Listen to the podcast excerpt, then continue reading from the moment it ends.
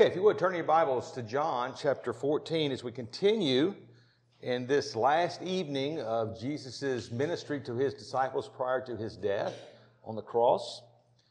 It seems like that at this point we've left the, the, the home where they had the Lord's Supper and we've, uh, we've gone over to the Mount of Olives. I believe most of this teaching here that we've been doing in the last chapter or so has been from the Mount of Olives. It was a place where Jesus liked to go with his disciples. And so, more, more than likely, this is the, the, the, the location of what we're studying today. And it is in the evening of Thursday evening prior to his uh, rest and then his trial coming on Friday and his crucifixion. So this morning we're going to be looking at chapter 14, verses 16 through 31. I'm going to read those verses and then we'll kind of just break them down verse by verse. It's basically three sections in this in this uh, in this part of Scripture that we're going to be looking at, all dealing with the ministry of the Holy Spirit. And so it's something that we really need to to know and understand. Beginning in verse 16 of chapter 14, it says, "And I will ask the Father, and He will give you another Helper, that He may be with you forever." That is the Spirit of truth, whom the world cannot receive because it does not behold him or know him. But you know him because he abides with you and will be in you. I will not leave you as orphans, I will come to you. After a little while, the world will behold me no more, but you will behold me because I live, you shall live also. In that day you shall know that I am in my Father, and you in me, and I in you. He who has my he who has my commandments and keeps them, he it is who loves me, and he who loves me shall be loved by my Father, and I will love him and will disclose myself to him. Judas, not Iscariot, said to him, Lord, what then has happened that we that you are going to disclose yourself to us and not to the world? Jesus answered and said to him, If anyone loves me, he will keep my word, and my Father will love him, and we will come to him and make our abode with him. He who does not love me does not keep my words, and the word and the word which you hear is not mine, but the Father who sent me. These things I have spoken to you while abiding with you, but the Helper, the Holy Spirit, whom the Father will send in my name, he will teach you all things and bring to your remembrance all that I have said to you. Peace I leave with you, my peace I give to you. Not as the world gives, do I give it to you. Let not your heart be troubled, nor let it be fearful. You heard that I said to you, I go away and I will come to you. If you loved me, you would have rejoiced because I go to the Father, for the Father is greater than I. And now I have told you before it comes to pass that when it comes to pass you may believe. I will not speak much more with you, for the ruler of this of the world is coming, and he has nothing in me, but that the world may know that I love the Father, and as the Father gave me commandment, even so I do. Arise, let us go from here. Okay, so here again, Jesus is dealing with his disciples. This is on the evening that he's fixing to be betrayed and be arrested. He is then going to be crucified and resurrected, and then 10 days later, he's going to ascend into heaven to go back to his father's house. So he's giving them this instruction about things that he is going to be doing in the near few days. And he started out this chapter by saying, Let not your heart be troubled in verse 1, because he is going back to his father's place. So Jesus, as the Son of Man, came down from heaven and became the incarnated Word and became a man, and he has done the ministry that, that he came to do, which was to establish the truth of him being the King and the Messiah, establishing the truth that the, the uh, disciples that he has called and is going to commission as his apostles to lay the foundation of the church, and then he's going to return as God into heaven, as the God man, to take back his place in heaven in glory, awaiting the time when he's going to come again to fulfill all things that were promised at the second advent. So that's what he's telling his disciples. And it's obvious that they don't get it, they don't understand all the things, but he gives us this, this information that when he leaves, he's going to leave them with the Holy Spirit. So the first thing we want to talk about is the fact in verse 16 that he makes them two promises. One is that they're going to receive the indwelling of the Holy Spirit and that the Holy Spirit will be with them forever.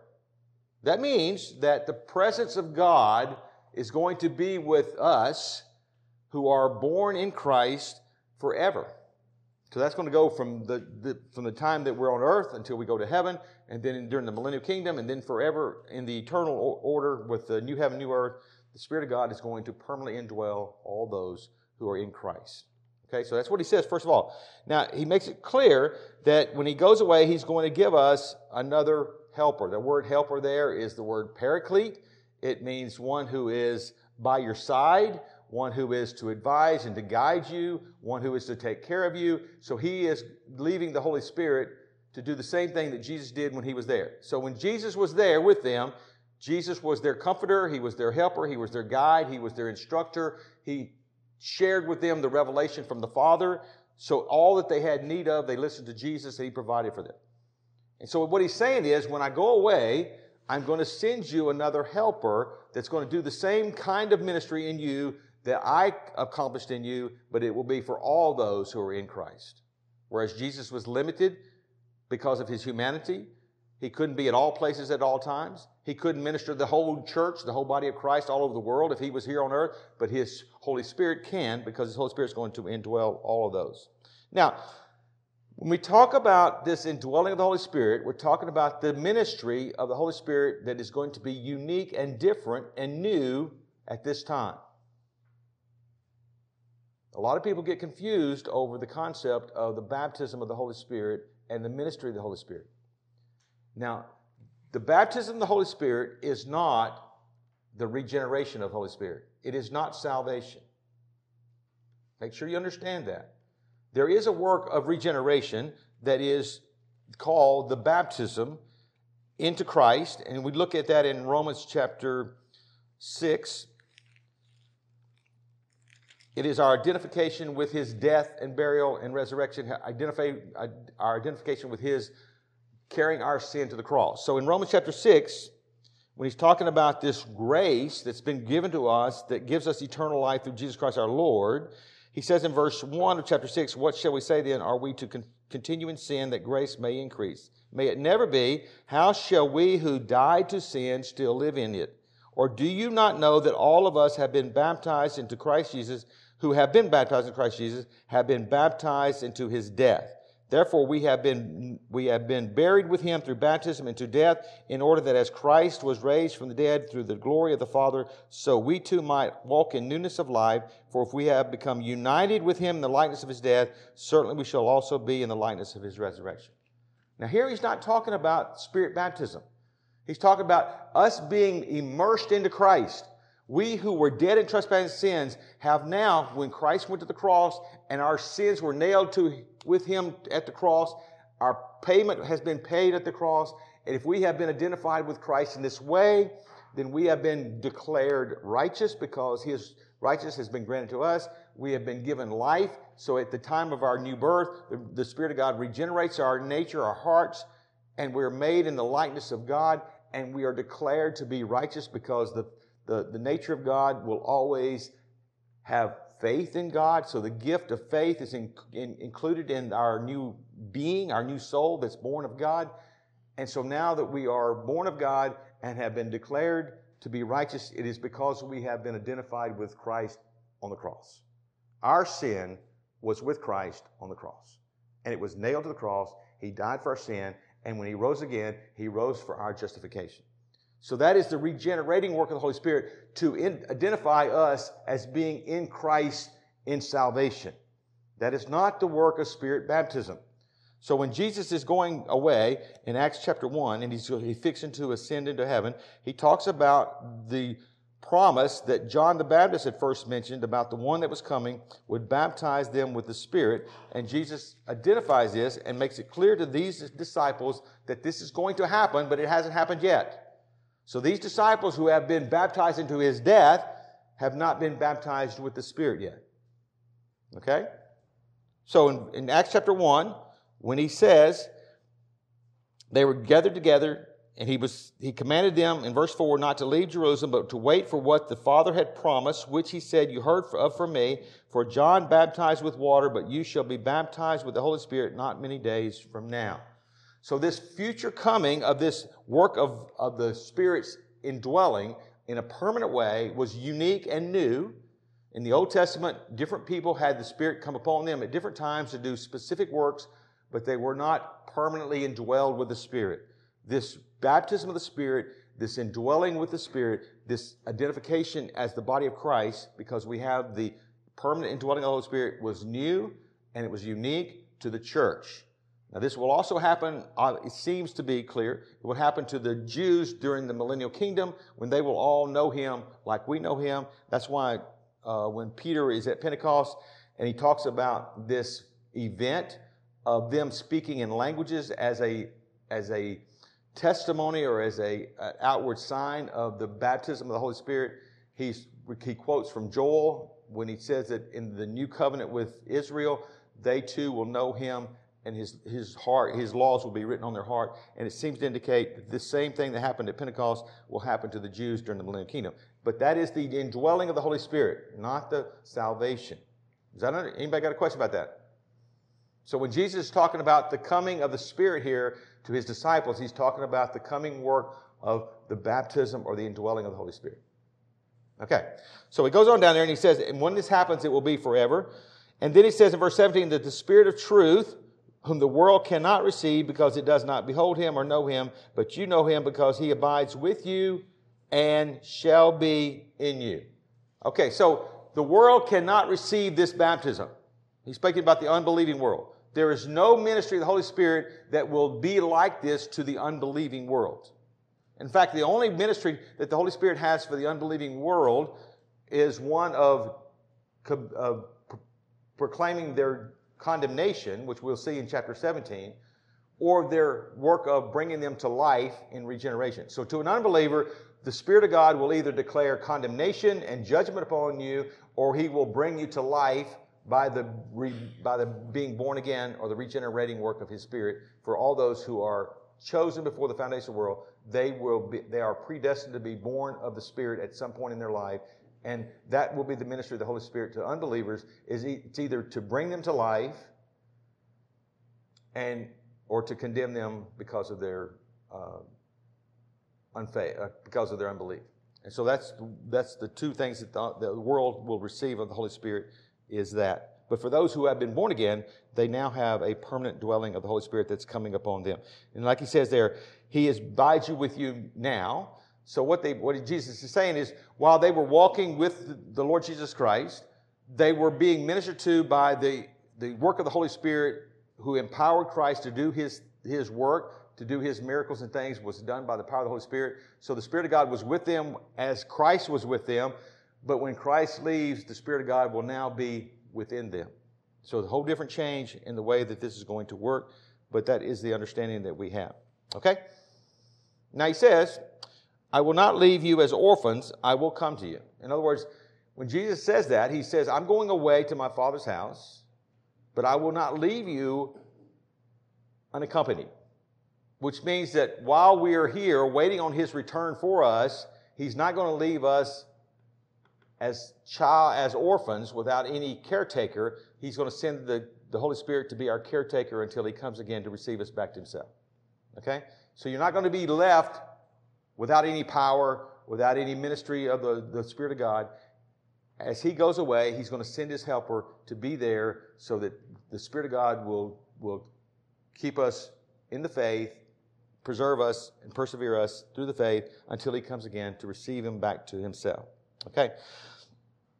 It says in verse 20, And that day you shall know that I am in the Father, and you in me, and I in you. Now, that day he's talking about here, I believe, is the day of Pentecost, not the day that he comes back and receives us himself, because we already know that by faith. I think what you see is that at the time of Pentecost, there's a transformation in the, uh, in the disciples. Now, Jesus has commissioned them to become the apostles to lay the foundation for the church, but that doesn't happen until Pentecost. Now, he told them to wait in Acts chapter 1, he told them to wait until the Spirit of God would come upon them. And then he says in verse, verse 8 of chapter 1 of Acts, he said, You shall receive power when the Holy Spirit has come upon you, and you shall be my witnesses both in Jerusalem and all Judea and Samaria, even to the remotest part of the earth. So, what he's saying there is until you have the Spirit of God indwelling you, you're going to be powerless to be my witnesses. Now, what happened to the apostles when they came and arrested Jesus? What did they do? They scattered, they fled, they had no power. they were powerless because they didn't, they didn't, they didn't understand. They didn't have the presence of God with them in that sense, and they were powerless. But the main thing that they were powerless is to be able to overcome sin. In the Old Testament, the people that were born of God, they would continually be going back to the temple every year and ever so often to do sacrifices because they were powerless to overcome sin because they had no Spirit of God living within them. They had the commandments of God and they knew what to do and what not to do, but they had no power to not accomplish the commandments of God. And so, even though they were devout and they believed God and they were faithful to offer sacrifices, they had no power to overcome sin. So, the thing with the Holy Spirit, who lives within us now, is when we walk in the Spirit, what do we do? When we're walking in the Spirit, we do not do, we do, not do the deeds of the flesh. So, if we're walking in the Spirit, we have power to overcome the flesh.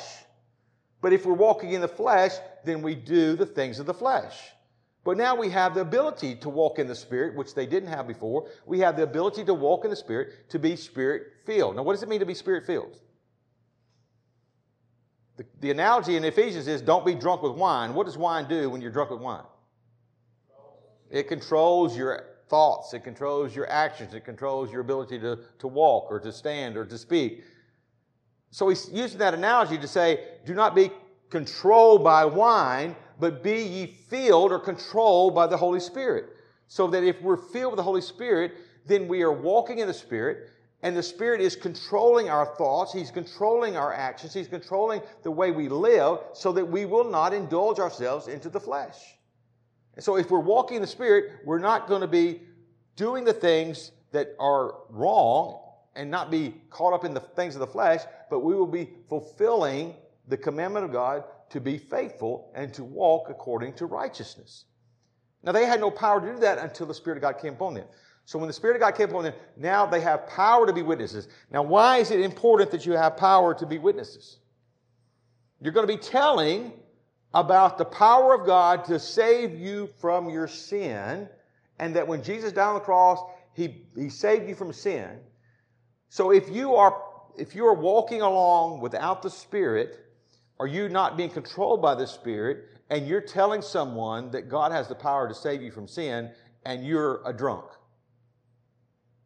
Or you're in all kinds of immorality. And you're telling somebody that Jesus has the power to save you from sin. And they're looking at you, you are giving testimony that Jesus can save me from my sins and he can't even deliver you from your drunkenness. He can't even deliver you from your immorality. He can't deliver you from your, your own life. And yet you're telling me that Jesus can save me? So you're not going to be a powerful witness for the salvation of Jesus Christ if you're not being controlled by the Spirit. If you don't have a, something about your life that causes people to say, What is it about you that is different than everybody else? That's how we're supposed to be witnesses in the world, is we're supposed to live our lives, and our lives are so completely different than the world's lives that the world is looking at us and saying, There's something about you. What is it? And so when they ask that question, you say, It's the grace of God through Jesus Christ, my Lord and Savior. He died for my sins. He has saved me. I have eternal life because of Him. And now I walk with the Spirit of God in fullness of life because of what Jesus Christ did to me. And I give a testimony that is valid or validated by my life. It, my life is empowered by the Spirit of God, and so my testimony is, val- is validated.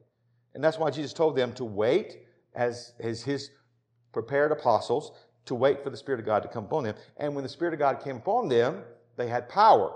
That's what they demonstrated at Pentecost.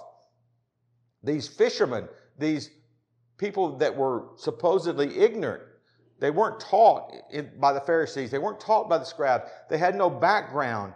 And the scribes and the Pharisees were amazed that they got up on Pentecost and they declared with power the truth of God. It was because they were controlled by the Spirit of God. And that's what Jesus told them to wait for, to do. Okay.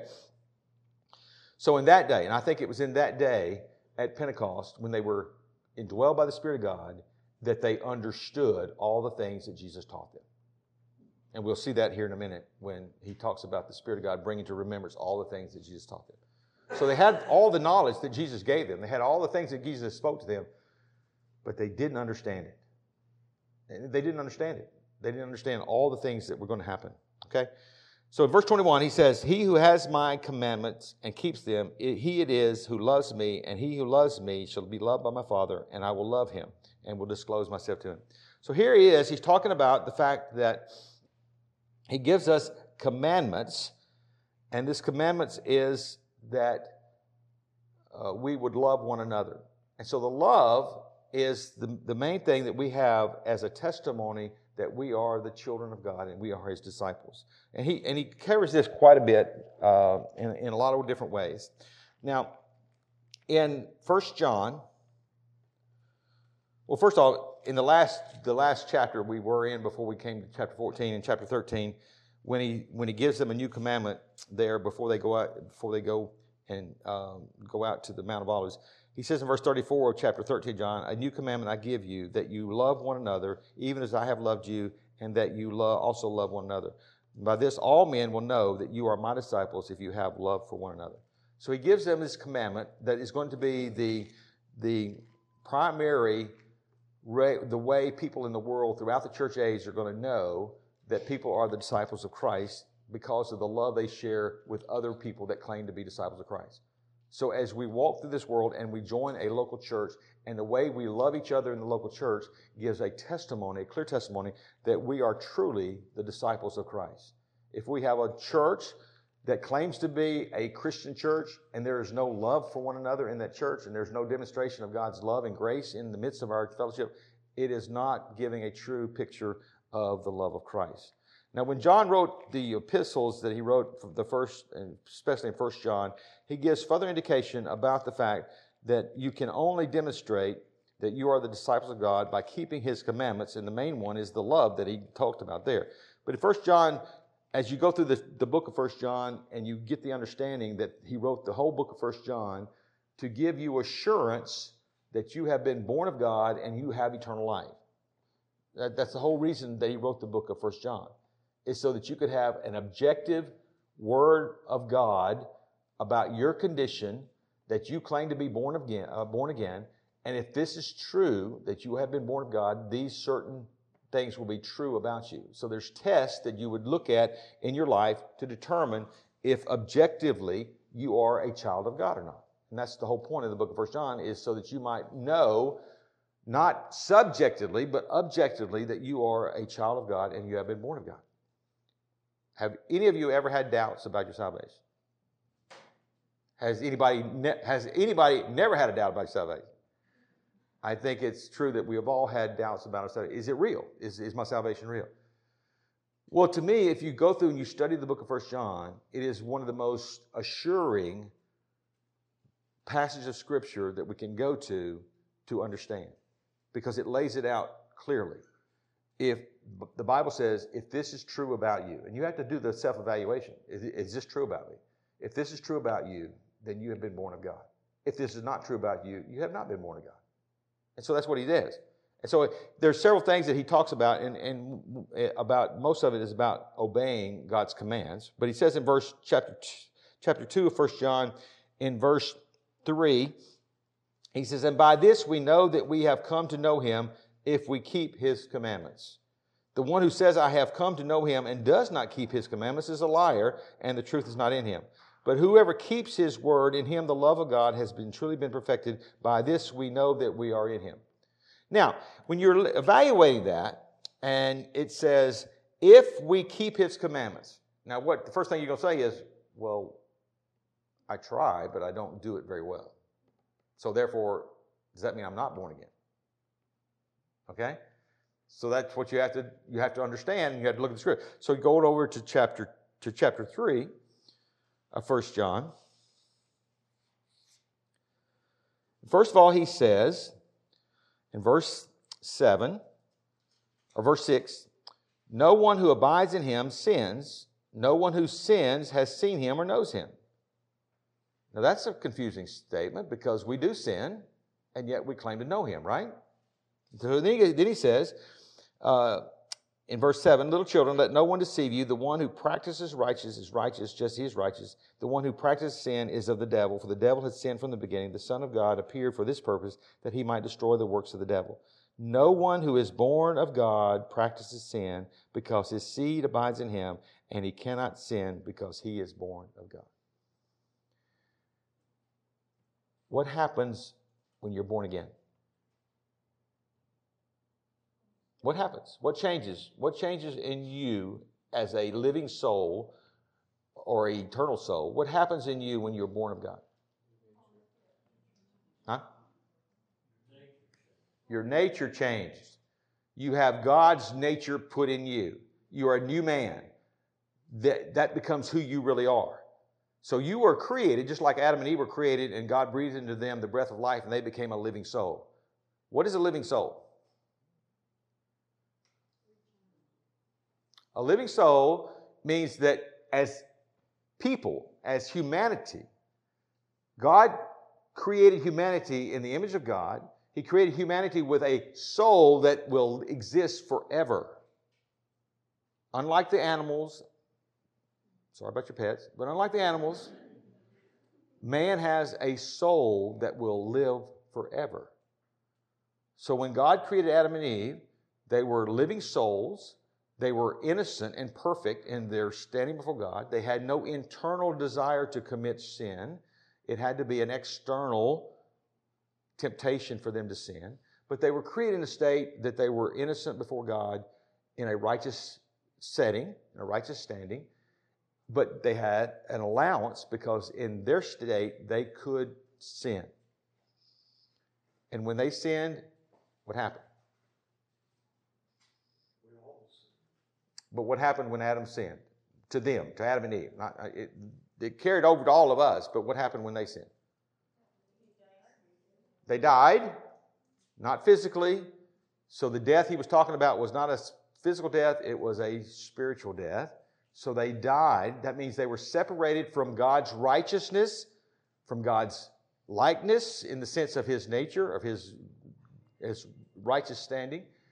They had no longer a right to stand before God, and they were thrown into a state of condemnation, of sin. So they had no nature within them that was righteous. They had a nature that was depraved or sinful.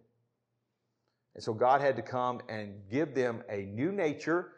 And he did that, and then he killed an animal and covered them with skins, showing that there had to be a coming sacrifice to take care of that sin. He couldn't just give them righteousness without paying for their sin because he's a just God but he killed an animal to demonstrate that there was coming a righteous shedding of blood that would take care of their sin.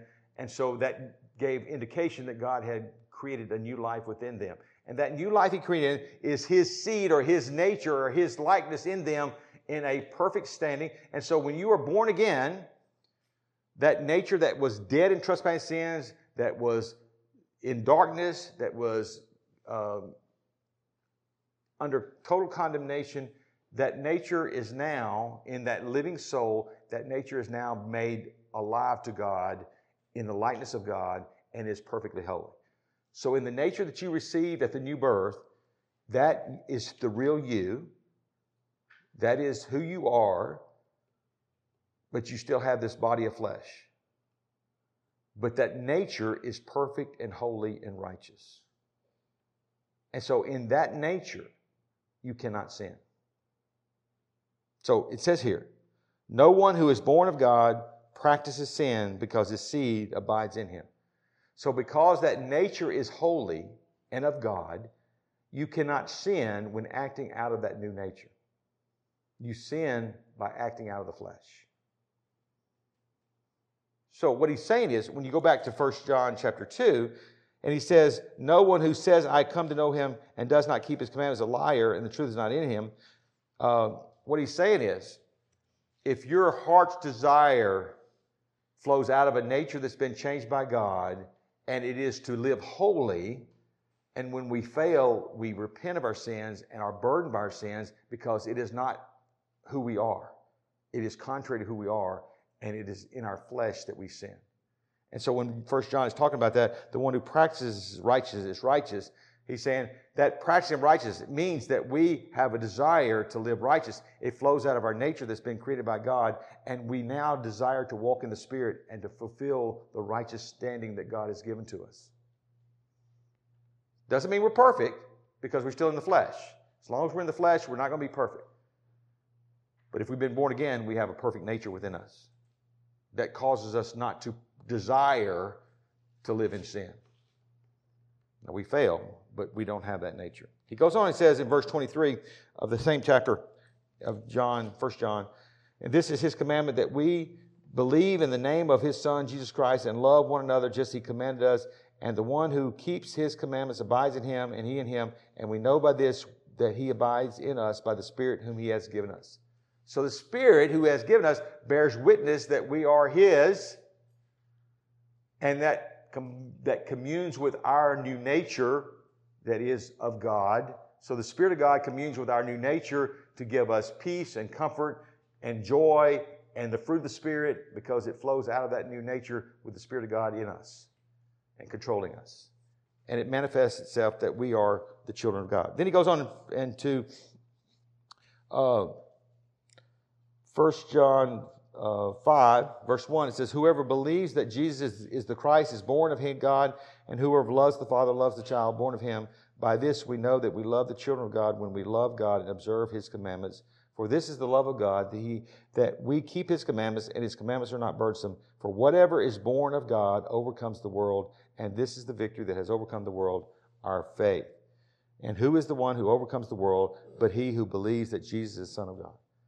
So, how do we overcome the world? Because we have the power of God in us, through the Spirit of God, to not sin. We have the power to not sin. And by our faith in Christ and our submission to the Spirit of God and our repentance, we are filled with the Spirit.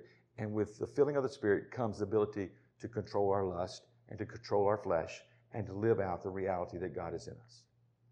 And so now we have the power to overcome sin and overcome the world because we believe in the Lord Jesus Christ and have been born again and are saved and now have the indwelling of the Holy Spirit. Any questions? Any thoughts concerning that? Now, Jesus is speaking to his disciples who don't understand any of this is coming. They don't understand what it means to be filled with, to be uh, indwelled by the Spirit of God, but they have this promise from Jesus that's going to happen. But it hasn't happened yet, and so they're still uh, somewhat limited in their understanding of that. Now, so when he says that last statement in verse 21, he says, I will love him and will disclose myself to him. Then Judas, not Judas Iscariot, but the other Judas, had said to him, Lord, what then has happened that you are going to disclose yourself to us and not to the world? So, what are the disciples as Jews looking for? In Jesus. Let's go, go back to Acts chapter 1. And this is their whole mindset the whole time when they understand that He is the promised one, that He is the Messiah, that He is the, the, the Son of David. What is their whole goal and mindset? Is it about the church? No. It's about the kingdom. Look what they say right before, and this is, this is after the crucifixion, after the resurrection. They're still in this mindset. And look at what they say in verse 6 of chapter 1 of Acts. And so when they had come together and they were asking him, saying, Lord, is it at this time you're restoring the kingdom to Israel? So their whole mindset is still, He's the Messiah, He's the Son of David, He is going to fulfill the promise of the kingdom. And so when Jesus is talking to them about this, about he's going away, and then he's talking about he's going to disclose himself to them through this working of the Holy Spirit. They're still thinking, well, wait a minute. You're going to be disclosed to the whole world as the King of Kings and Lord of Lords. They're all going to see you. They're all going to know that you're king. So, what does it mean when you say you're only going to disclose it to us? Is it going to be a secret king, a secret kingdom? Is it going to be? Some, it, it just doesn't compute because they understand that if he's the king of Israel and the king of the world, he's going to be disclosed to everybody. So that's what they're thinking is. And Jesus says, he gets, he keeps going back to this mindset of what's coming because they're going to be the apostles for the church and the establishment of the church age. The kingdom is coming, but it's not for them to know when. Right now, he's preparing them to be his apostles to lay the foundation for his church. And they won't get that, and they won't understand that until after the ascension and then after the day of Pentecost when they're filled with the Holy Spirit. And then everything comes clear to them. Okay, so Jesus answered and said to them, If anyone loves me, he will keep my word, and my Father will love him, and we will come to him and make our abode with him. He who does not love me does not keep my words, and the word which you hear is not mine, but the Father's who sent me. These things I have spoken to you while abiding with you. Now, I've spoken to you about the truth that I am in the Father and the Father's in me. I'm speaking to you about the truth that we have fellowship one with another, which is exactly what he says in 1 John 1 and there's a lot of comparisons with 1 John and the Epistle of John because the same author, and he's reiterating some of the same truths. But in 1 John chapter 1, talking about this fellowship or this participation into Christ, he goes in, in verse 1 of chapter 1 of 1 John, he says, What was from the beginning, what we have heard, what we have seen with our eyes, what we beheld and our hands handled concerning the word of life. And the life was manifested, and we have seen and bear witness and proclaim to you the eternal life, which was with the Father and was manifest to us. And we have seen and heard, and we proclaim to you also that you also have, may have fellowship with us. And indeed, our fellowship is with the Father and with his Son, Jesus Christ. And these things we write that our joy may be made complete. So, what he starts out in the book of First John is that we have a fellowship that word fellowship means we are participants in the same things. We have seen the, the, the, Son. We've seen the Word manifest in the flesh. We have beheld Him. We have been taught by Him. And now our fellowship is with the Father and the Son. And now, if you abide in Him, also your fellowship is with them also. So we are participating in eternal life through the work of the Son to bring us to life. And so this, this complete abiding in Christ is the same as abiding with God in heaven, the same as abiding in eternal life. And that's what Jesus is saying. Now, the Spirit of God is going to come to you, and He's going to make this manifest to you so that you will understand all that. But if you have been born of God, you are going to be abiding in eternal life with Him forever and ever. And so he says, he, reiterates in verse 26 but the Helper, the Holy Spirit, whom the Father will send in my name, he will teach you all things and bring to your remembrance all that I have said to you. So, up until the time of Pentecost, when the Spirit of God came upon the disciples and they became ordained as the apostles of Jesus Christ, because they were gifted by the Spirit of God. So, in Ephesians 4, when it talks about the gifting of the Holy Spirit, he first gave apostles. So, these disciples were gifted at Pentecost with the gift of apostleship. That's when the church began, when you had the first pouring out of the gifts. Because we're all baptized into one body and we all have different manifestations of the Spirit. We're all gifted by the Holy Spirit because we're indwelled by the Holy Spirit. And the first ones that were part of the church were the ones that were gifted with the gift of apostleship. And so on Pentecost, these disciples stood up with the gift of apostleship, declaring the truth of God that they now remember everything that Jesus told them. And now it all makes sense because they have the Spirit of God to teach them. That's what he says. The, the Helper, the Holy Spirit, will, will teach you all things and bring to your remembrance all that I said to you. So on the day of Pentecost, when they were filled with the Spirit, they were indwelled with the Spirit, they were baptized into the foundation of the church body, and they were given the gifts. The first gift they were given was the gift of apostleship. Now, they had other gifts too, but they had the gift of apostleship. It means that they were the ones that were commissioned by Jesus Christ as his particular bondservants to lay the foundation for the church and for the church to grow on that foundation that was laid down by these men, these apostles. And so he is in them to guide them in the understanding of all the things that Jesus had told them throughout the earthly ministry for three years that he was walk, walking with them, instructing them and instructing them.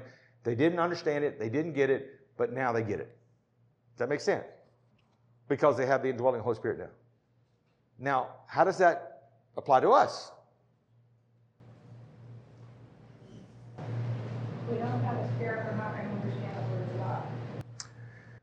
Okay, so the Spirit of God does not give us special revelation. We're not apostles. He did give the apostles and the prophets special revelation. So they were able to take even the things that Jesus said, and then they were given special revelation to give understanding to the church about things that were still to come that Jesus didn't say, all, the, all that. But they were given special revelation from God to write down the finished Word of God, the finished New Testament. Now, we have the Spirit of God in, abiding in us to instruct us, to guide us in the understanding of what has been written down. Not to get new revelation. So, we're not given the gift of the Spirit of God in us so that we might get new revelation from God that wasn't already given to the apostles. What the Spirit of God does is we study the Word of God. The Spirit of God takes that Word of God and it causes us to grow. And we become transformed. That's what Romans chapter 12 means when it says, Present your bodies a living and holy sacrifice, acceptable to God, which is your spiritual service of worship, which means instead of laying your body on an altar where they kill the body and offer a sacrifice, as those who have already been sacrificed through the death of Jesus Christ on the cross. Our bodies are to be a living sacrifice, which means we also die to the flesh. We put our bodies on the altar and saying, I'm dying to my flesh. I'm going to live for Christ.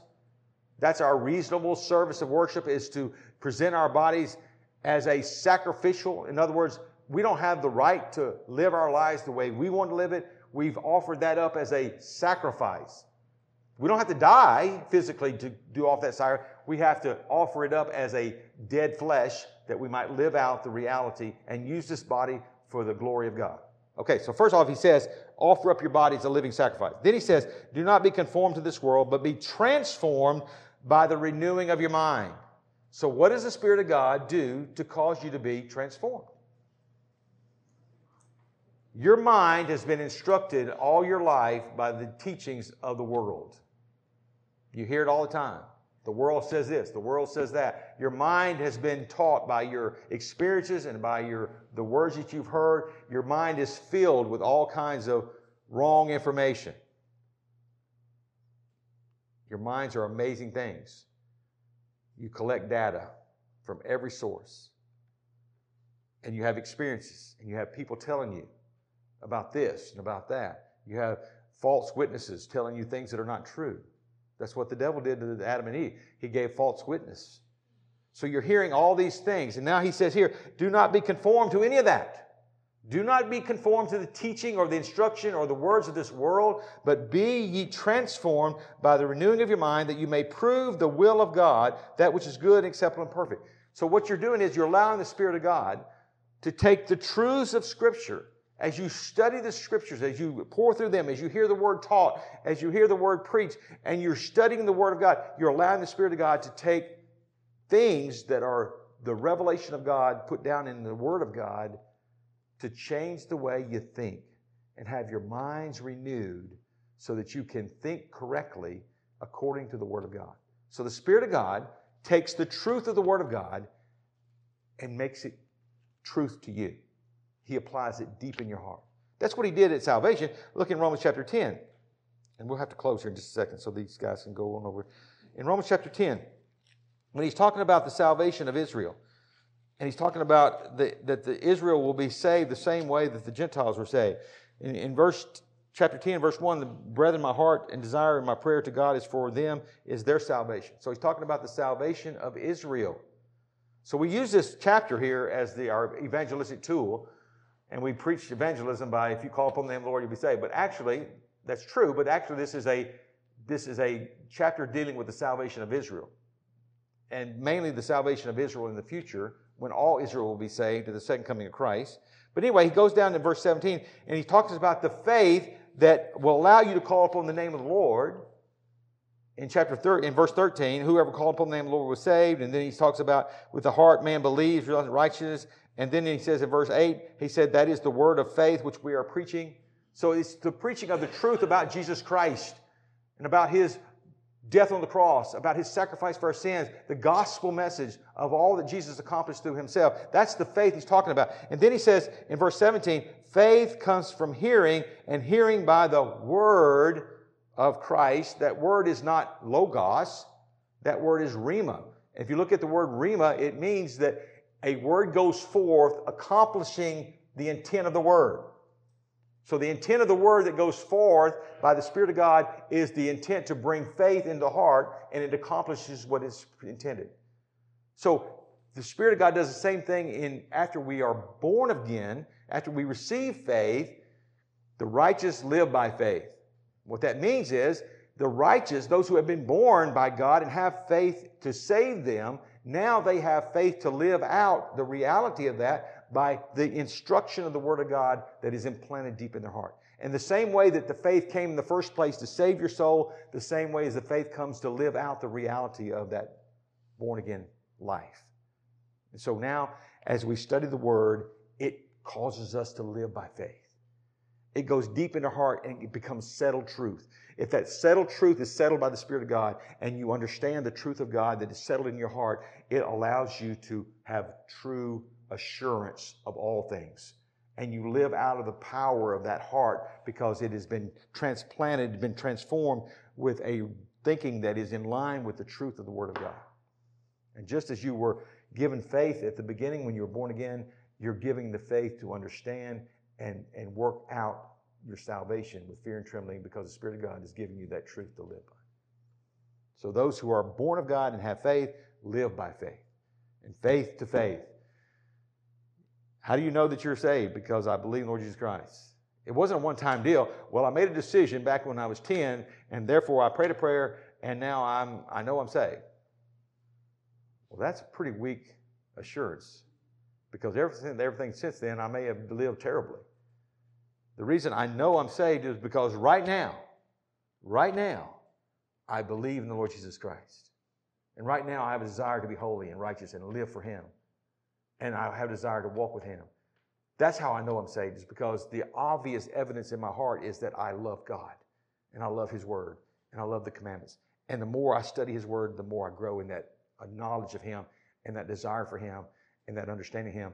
And then it becomes objective truth that I've been born of God because this is true about me. And so you're not walling around in some kind of uh, hope so or some kind of mystical relationship it is a true relationship that is being affected day by day by the Spirit of God in you. So he says, Peace I leave with you. My peace I give you, not as the world gives, do I give you. Let not your heart be troubled. Let not it be fearful.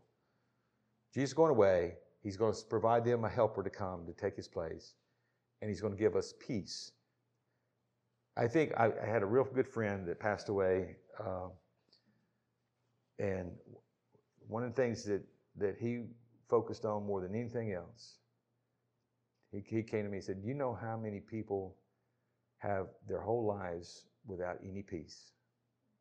He said, The most blessed thing we have as believers is to have the peace of God. Knowing that we have peace because we've been made right with God, but not only that, because of our faith and living out that faith, we can have peace in the midst of a turmoil situation. And he, the Lord taught me that in a real vivid picture when we had our first son.